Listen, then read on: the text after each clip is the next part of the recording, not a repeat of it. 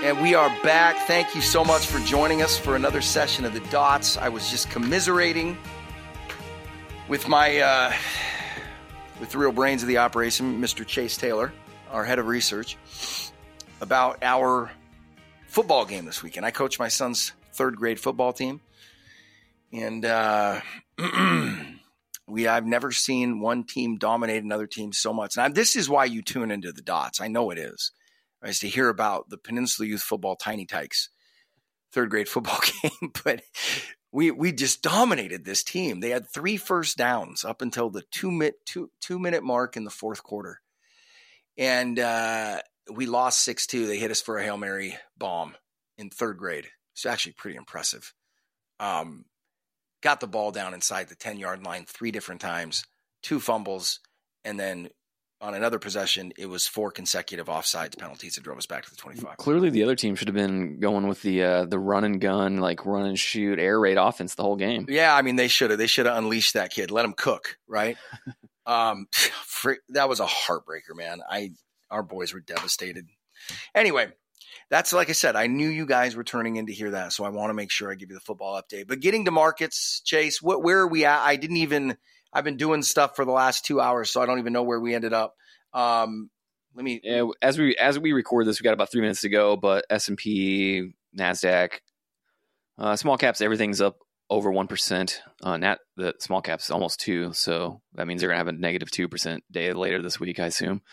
Um, oil's down about one percent. The dollar's down about half a percent. Volatility is down eleven percent, and then bond yields are up uh, a good bit, especially in the back end, about 10 basis points. And that's what I'm cracking up about. Like everything yeah. that has been killed by higher rates, today rates are ripping and stocks love it. We, what we kind of saw today, I think, is just an everyone Friday bought a bunch of war hedges and then they just gave them back today. That's pretty much what happened Friday. Yeah. Yeah. It, will be interesting to see uh, earnings this week. What, what, what, what, speaking of which, what do we have for earnings on tap this week? What are we going to be watching? Yeah, let me pull it up. I got it. Um, because I mean, outside of earnings, or I mean, I, I Tesla Wednesday. I, I don't understand that one. Just can, and there's so many stocks like that where it literally trades agnostic to any reality. And by that, I'm saying I'm not saying I disagree with the stock price. Just saying, like you'll see it rally big on news that they're cutting prices again. Yeah. So tomorrow, tomorrow is a good day. Uh, Bank of America, Johnson Johnson, Goldman, Interactive Brokers, United, JB Hunt, Lockheed Martin. So a, a lot of big ones tomorrow, and then Wednesday, uh, same thing. Uh, you got Netflix, Procter and Gamble. Um, I, th- I, think a fun one to watch would be Discover because they've been really rough. A lot of a lot of small banks um, throughout the week. So big, big, big week of earnings. You know, you know what's curious to me about this this um, earnings announcement is so many of these companies. You know, I don't know what their earnings are going to be my my suspicion is is probably not a lot different than they were last quarter. Just I don't think much has changed. Um, but it, you know, uh, for instance, and I'm just shooting from the hip here, but if you take a company like Netflix, when you look at what what its performance financially has been, the fact that they announced that they want to start doing brick and mortar locations. Did you hear that? No. Oh yeah, yeah. Why? I don't know. I don't know. Like I'm just sitting there going, way to undercut one of the most attractive aspects of your platform as far as investors are concerned. Let's add some more cost to this, right? I don't know. Maybe you're going to sell Netflix figurines or something. I mean, I'm assuming they're they're a smart management team. I'm assuming they've got a strategy behind it, but it just, you know, I mean, there's, I don't understand why you'd want to forfeit that advantage that I think that you've got there. The other thing is when you look at the um, I, really have no idea how markets are going to react to earnings, whether they're good or bad. And you know, you know what I mean? Like this market, yeah. especially the popular stocks everybody likes. I mean, I'm looking at these things going, they better deliver lights out earnings because that's what these things have got priced into their stocks. I mean, there's no question about that. I yeah, I, so it's kind of one of those things where you're just like, oh, it's a beat and the stock rallies. You're like, it's trading at 50 times earnings already. Speaking of that, so this is the first like hiking cycle in the last 50 years where you had multiple expansion. So our entire lifetime and then some, basically everything since since the war, anytime you have a hiking cycle and rates go up, multiples contract. Yeah, but you can't compare it. You can't compare it to the war. If the war was the only time where it's ever happened, I mean, you got to throw. No, I'm saying like everything since the war. But I think for people's first reaction to that is like, well, yeah, but it was like an inflationary like cycle, like more than normal. I was like, well, yeah, but the 70s was pretty damn inflationary, and yet multiple contracts. We've talked about this a million times, but Yeah, I, find it. I've never look, look, there. There's a popular narrative running around out there that that markets can go up with rising rates, and when you, I think the giant thing that people are leaving out of that argument is the starting point matters a lot, right? So if you're going to comp high interest rates and good stock market performance to the 80s, that's a horrific comp to today. Yeah. Right. Then S and P coming into the 80s in 81 was trading at three and a half times earnings.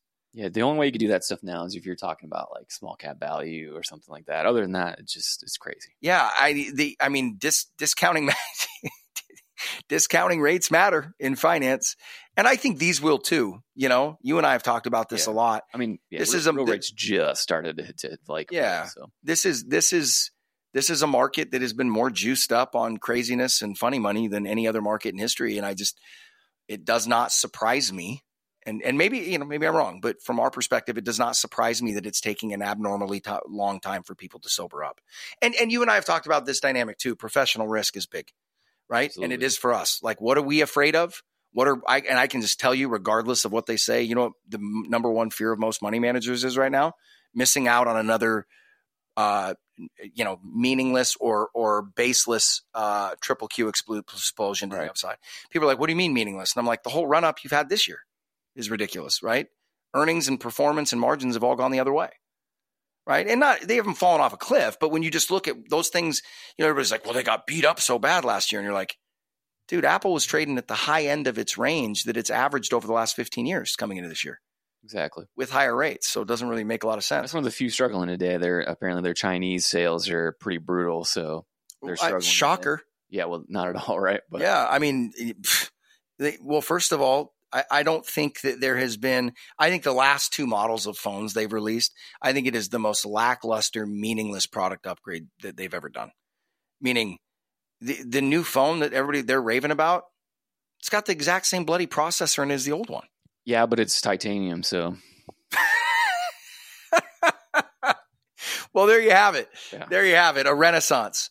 Uh, amazing. welcome for the tech people. Yeah, yeah, that's just that's yeah. Why why did you spend two thousand dollars? It's titanium, man. Um. Anyway, what else are we seeing here, Cha- Chase? I I don't. I think I look at today, and like I said, I think the the story of today was just that the world didn't implode over the weekend, right? Yeah, that was good. That was good news from the weekend. Yes. And which is probably also why you have a pop in rates. Yeah, for sure. I, I think a lot of people bought treasuries and oil and stuff just in case. Yep. And um, yeah, and then that probably just waiting to see what's on tap for earnings. Yeah, some something interesting that I literally just popped up on Nick Timiraos. Uh, just tweeted it, but uh, national rents just fell for the first time since 2009. Um, and just kind of thinking about how levered up multifamily is and how much of it we've we're building, how much of it's still in the pipeline to come through. If rents are already going negative, that's it's not going to be great for the multifamily sector or for kind of commercial real estate, you know, writ large. And not to mention, it's going to make it really tough for inflation to go as high as so many people seem to think moving forward. Speaking of the, the CPI still has inflation essentially running at like 7%, even though, as we now know, it's kind of negative.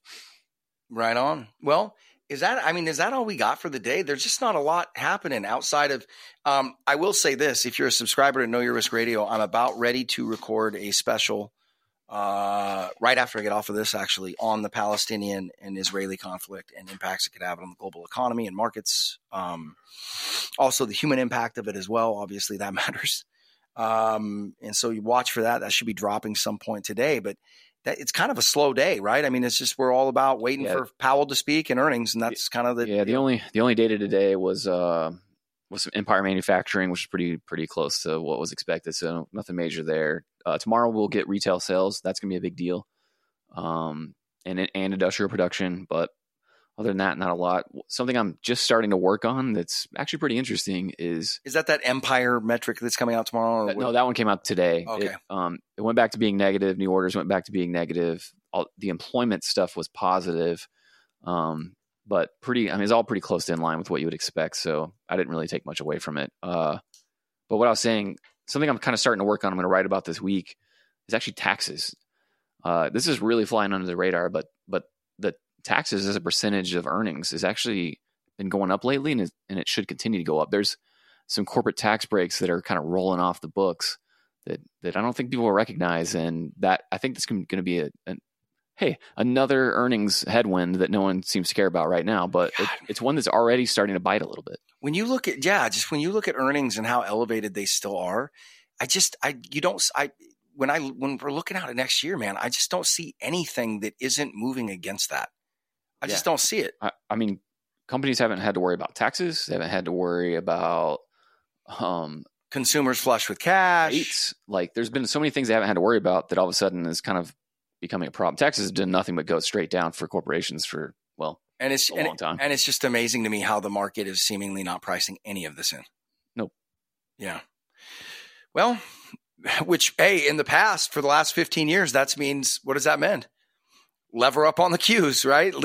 Get long the Nasdaq. I don't think that's going to be the case this time, but we shall see. All righty, you guys. Well, that was short and sweet today. As, as more stuff pops later in this week, today's slow, but we'll, we're going to be probably having some longer ones based on the information that's coming down the pipe.